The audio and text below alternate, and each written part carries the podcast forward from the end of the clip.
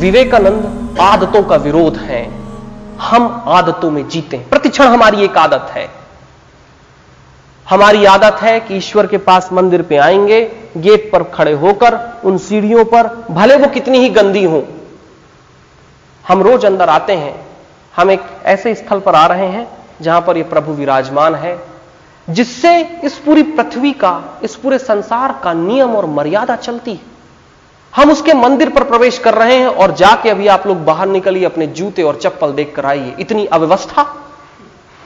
इस व्यवस्था के मंदिर तक आने के लिए समझ में नहीं आती। असल में हम आदतों में जीते हैं। हमारा मनुष्य होना तभी तक है जब तक हम आदतों में जब हम आदतों के विरोध में खड़े हो जाते हैं, जब आदतें पीछे हो जाती हैं और हम कहीं आगे निकल जाते हैं तब वो यात्रा शुरू होती है, जिसे मैं नरेंद्र दत्त से विवेकानंद की कहता हूँ, जिसे मैं नर से नारायण की यात्रा कहता हूँ।